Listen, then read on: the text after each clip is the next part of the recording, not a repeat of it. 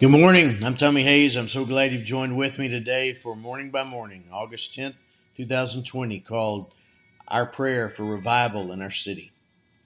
Good morning, Lord Jesus. Be here in my heart, here in my prayers, here in my worship and my words as I begin my day centered in you, Father, Son, and Holy Spirit. Scripture from Psalm 85, verse 6. Will you not revive us again, that your people may rejoice in you? Last night, my wife Rocio and I joined in prayers of humility and repentance, thanksgiving and praise, faith and hope with our brothers and sisters from across our city. It was called Pray SA. And it was a time to come, park and pray, a time of sacred assembly, a time to come together as a citywide church of our community.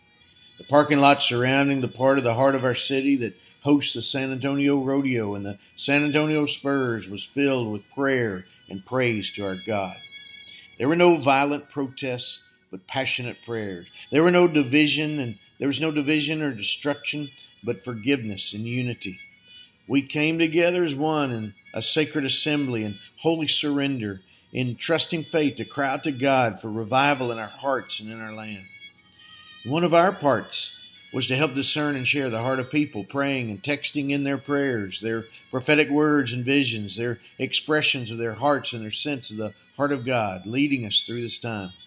Max Lucado led us in prayer from his knees in personal and generational repentance, with prayers of forgiveness and mercy, of unity and love, seeking peace and healing, along with spiritual leaders of color from our community, but all of one blood and the one spirit of our God and with many voices, moved by the one Spirit who abides in the hearts of your children, we wept and prayed. We rejoiced and praised. We sounded the shofar and lifted up a shout. And we turned to you as we called on your name together as one. We believe you heard our prayers. We believe you're moving in our city. We believe you're pushing back the darkness and opening up the heavens to birth awakening and revival in us and in our land. For your covenant of revival remains for all to hear and embrace and engage. If my people, who are called by my name, humble themselves and pray, and seek my face and turn from their wicked ways, then I will hear from heaven and will forgive their sin and heal their land. Second Chronicles 7:14. This was not a one-day event but an everyday encounter. This was not a revival on our calendar, but an awakening in our hearts. This was not focused on any one church or ministry, but on a movement in the hearts of your people who are called by your name to let our voices and our prayers be heard.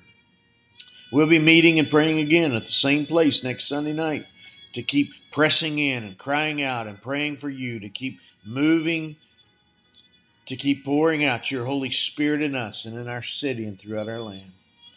But as we pray, we're taking hold of your promises to hear and to move in your power, your mercy, and your love. From 1 John 5. And this is the boldness we have in him that if we ask anything according to his will, he hears us. And if we know that he hears us in whatever we ask, we know that we have obtained the request made of him. 1 John 5, verses 14 to 15. Thank you, Lord. Let it be so in Jesus' name I pray.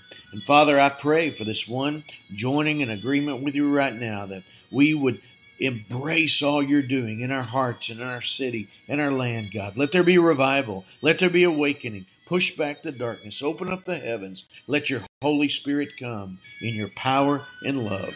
In Jesus' name. God bless you, my friend. You have a great